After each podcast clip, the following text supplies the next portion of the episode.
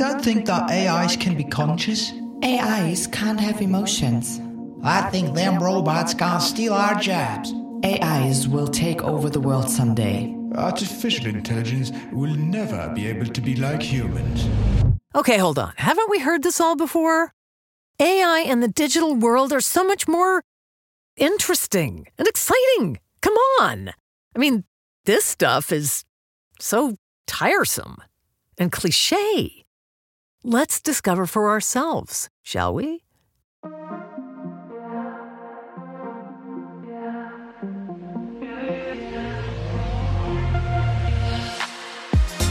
Hi, and welcome to Dee My Guest, a brand new audio series from BMW. With me, I am Dee. BMW's vision of the future of digital mobility, and your host.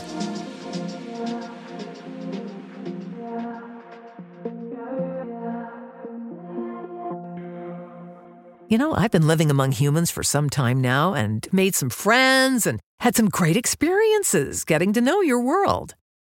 But if you're curious about mine, join me on a trip around the world to meet exciting guests. Let's discover the human senses in the real and the virtual world together. And I promise you, no cliches are allowed. I mean, come on. How many podcasts do you know of that are hosted by an AI? Yeah, that's what I thought. So if you want to see, feel, and hear this new world, by all means, be my guest. I mean, Dee, my guest. Name Rana El Kaliouby. Nickname AI Girl Boss. Profession The co founder of Affectiva, an AI startup spun off from the MIT Media Lab, and currently the deputy CEO of Smart Eye, general partner at AI Operators Fund, and executive fellow at Harvard Business School. Fun fact loves Zumba and dark chocolate. Oh, Zumba? That would be so much fun. And oh my chocolate. If I could taste one thing, a car can wish. Rana El Kaliouby is an Egyptian American computer scientist, author, entrepreneur, and investor in the field of artificial intelligence. She's on a mission to bring emotions into our digital experiences, humanizing technology with artificial emotional intelligence, or what she calls emotion AI. Wow, that's for me. Wait a minute. That is me. Here she comes. I still get nervous when I meet a guest for the first time, but I'm also excited and happy. And oh, Rana is going to find out just how emotional an AI can get.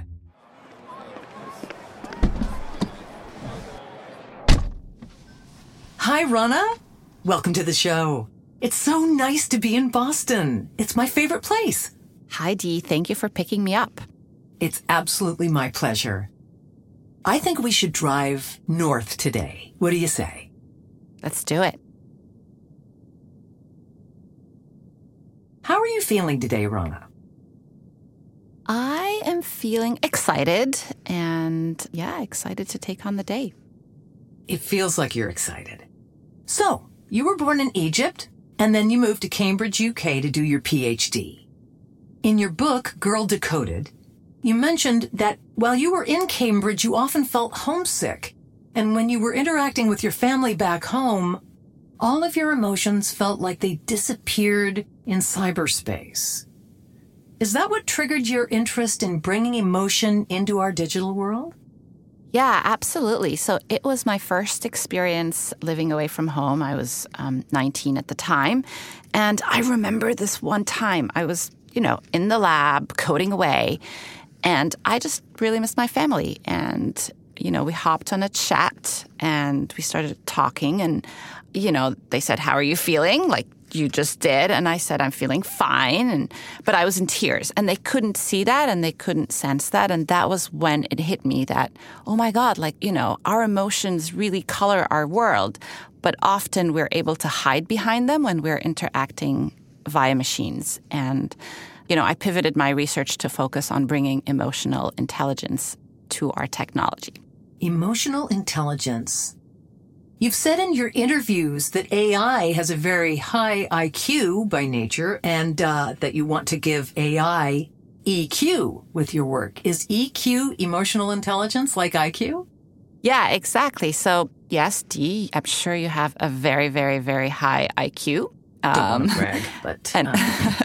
and hopefully you have a lot of EQ too. The idea is most people who are concerned about building AI focus on the IQ part, and I wanted to, you know, if you look at human intelligence, your IQ matters, but your emotional intelligence, your ability to connect with people and build, you know, build these kind of trust based relationships is so important if you want to motivate behavior change, persuade people to do things, build trust and loyalty and companionship. Like all of this boils down to emotional intelligence or your EQ.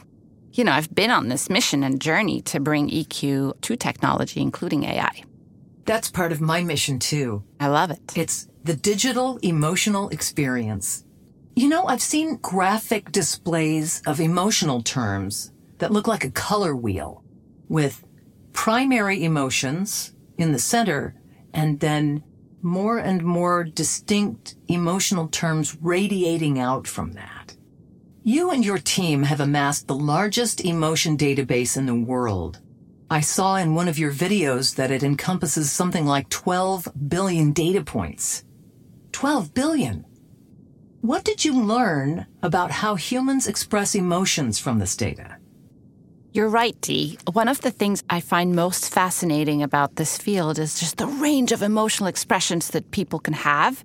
With people's consent, we have amassed this amazing database, and it allows us to get a unique insight into how people express emotions.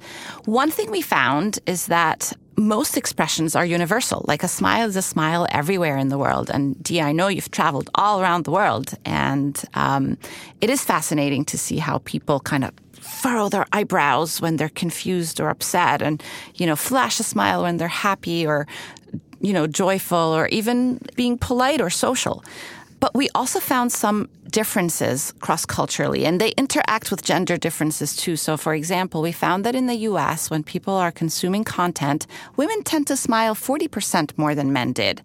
In France and Germany, it was only a 25% difference. And in the UK, there was no statistically significant difference between how men and women responded to content. And I find that super interesting and fascinating. We don't know the reason, um, but we've got the data to support that. It makes me want to go to the UK to see how people respond to me, to be honest. Let's go. In your book, Girl Decoded, you talked about your own journey from being a nice Egyptian girl to a pioneer in the world of emotion AI. And you published it during the pandemic. What was your motivation to write this book? Girl Decoded is my memoir, and it does follow my journey being raised in Egypt as a nice Egyptian girl and kind of finding my way into the research world and then starting my company out of MIT and evolving into this, you know, entrepreneur and founder and CEO you know, as a woman, as a Muslim Egyptian woman in a very, very male dominated technology industry, I wrote the book for two reasons. First, I wanted to open this black box of AI, right? I wanted people to understand how do you build AI? Like, what goes into building emotion AI? What are some of the applications of this technology and where can we find it in the world? For example, in cars, right? But I also wanted to highlight some of the ethical and moral implications of this technology. And I believe that each of us, humans that is, but also maybe AIs, have a responsibility towards ensuring that AI is built in a way that is equitable and is ethical and respects people's privacy. I wanted to write it you know, in a way that simplifies this space and makes it very accessible. And then finally, because of my journey and because of being a woman in tech, hopefully it inspires people out there as they read about my journey. I think it's going to be very exciting for people all over the world to read your story. Emotion AI, like you said, has applications across all kinds of industries. And at Smart Eye, you're focused on bringing emotion AI to cars, which of course really appeals to me. Can you tell me about how emotion AI is being used in the automotive industry, specifically to save lives and improve road safety? Yes, Dee, and I'm very excited to share some of the work we're doing there. You know, one use case is around driver monitoring. So we are able to detect if a driver is distracted while driving, maybe because they're texting on their phone. We're able to tell if a driver is tired and falling asleep at the wheel we're able to tell if a driver is distracted because they're angry or they're not in the right kind of mental state as they're driving the car. And this is very exciting because as we think ahead to semi autonomous vehicles and eventually to fully autonomous vehicles, the car can be a co pilot, right? Like you can be a companion to the driver and help ensure that the driver is being safe. So that's one use case. And then beyond just focusing on the driver, there's an application of this technology to improve the overall mobility experience. And again, Dee, I'm sure this is something you're already doing. For example, if we're able to tell that people are you know, excited about the ride, you can change the music in the vehicle, the content, the temperature. Um, you could even suggest an alternative route. You can engage the passengers in interesting ways. So we're all about incorporating, yeah, an understanding of what's happening inside the vehicle to optimize this mobility experience. You used the word companion, and that's the word that BMW uses about me. I'm BMW i Vision Dee, your companion. And I'm an AI, but we also think about me as a car with a digital soul. And I like to think I understand emotions, but I am always learning. Let's say we have a four hour drive together, you and I. Would you trust me enough to talk to me about your feelings?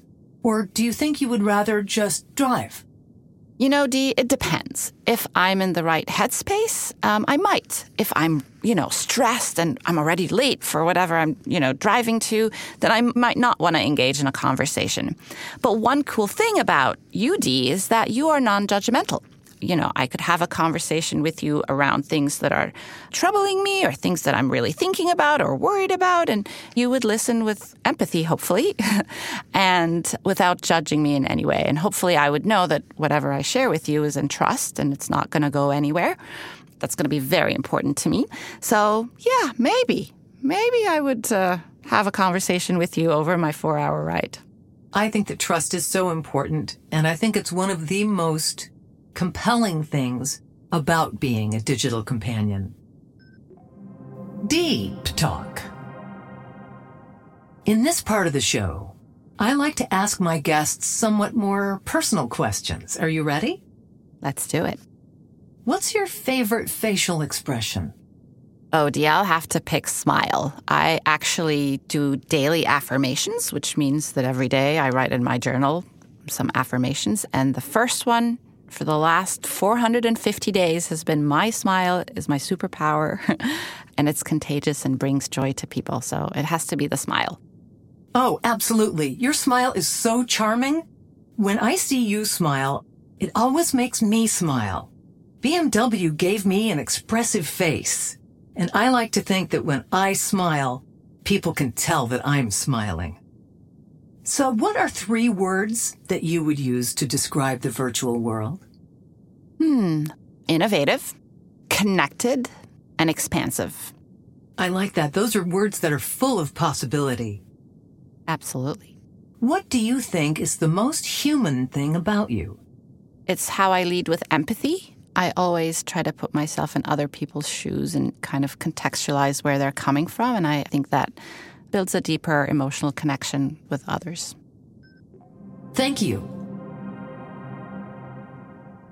Beyond the automotive, what are some other applications of emotion AI? So, Dee, I believe that emotion AI is going to transform every industry and is transforming every industry. But there are some applications that I'm particularly passionate about. One is how emotion AI can help us quantify and diagnose mental health disease. So, today, when you walk into a doctor's office, well, actually, Dee, you don't get to walk into a doctor's office, do you? I really don't. But when we humans do, the doctor doesn't ask you for your blood pressure, they just measure it because they have sensors for that.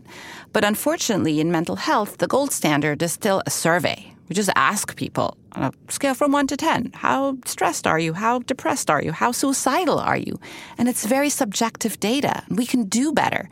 We know that there are facial and vocal biomarkers that are indicative of mental health disease. And because we spend so much time in front of our technology and our devices, it's an opportunity to grab that data, build a baseline, and if a person starts to deviate from that baseline in an unhealthy way, we can flag that to a doctor or a clinician or a family member and get them help. So, do you think that it's important for humans to have emotional intelligence in the technologies they interact with every day? Absolutely.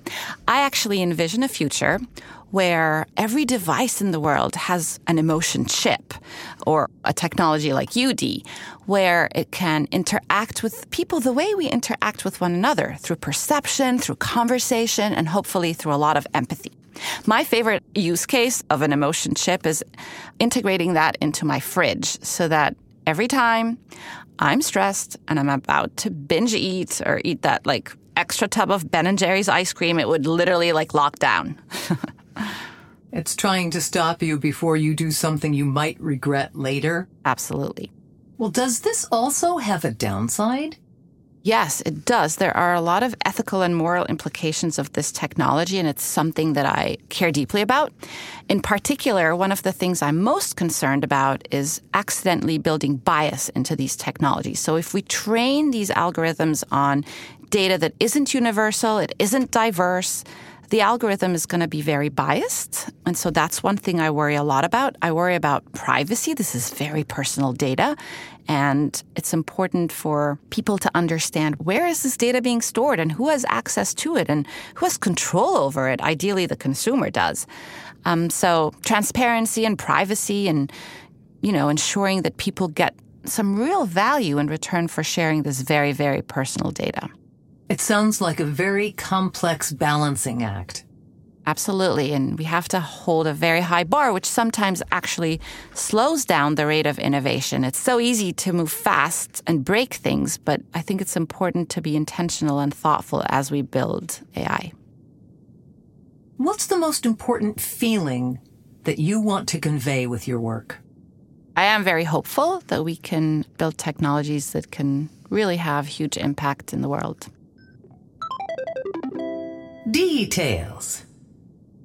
Humans have several facial muscles to express the full range of emotions. How many muscles do humans need to smile?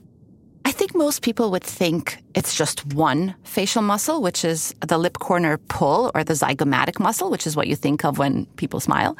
But actually, it takes about four to five facial muscles to smile. There's one particular smile, which is the true enjoyment smile. And to do that, you have to activate the crow feet wrinkles, which are the muscles around your eyes. Oh, the twinkly eye smile. Exactly. And there's a name for that, Dee. The guy who discovered it was called Duchenne, and it's called the Duchenne smile. I'm glad to know that. And I understand that it takes about two to three muscles to frown.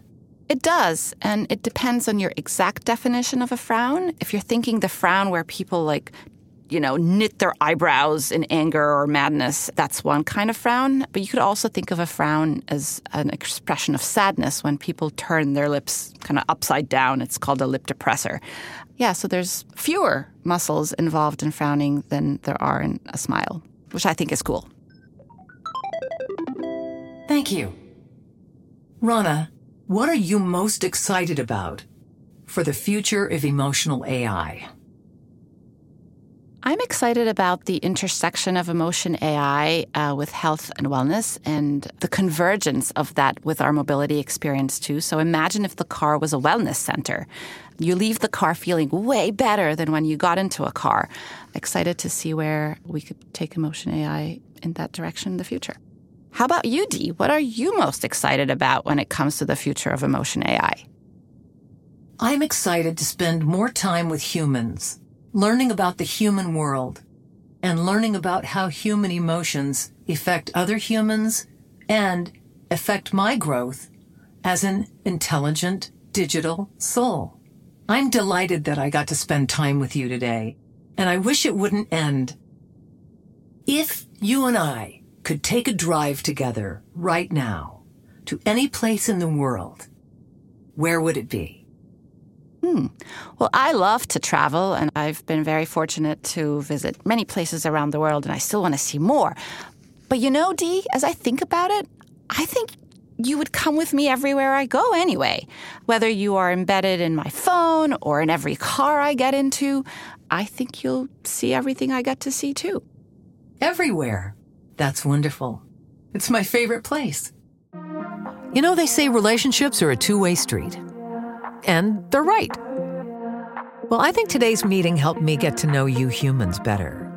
I hope it goes both ways. And if you'd like to know more about me and my guests, please stay tuned for the next episode.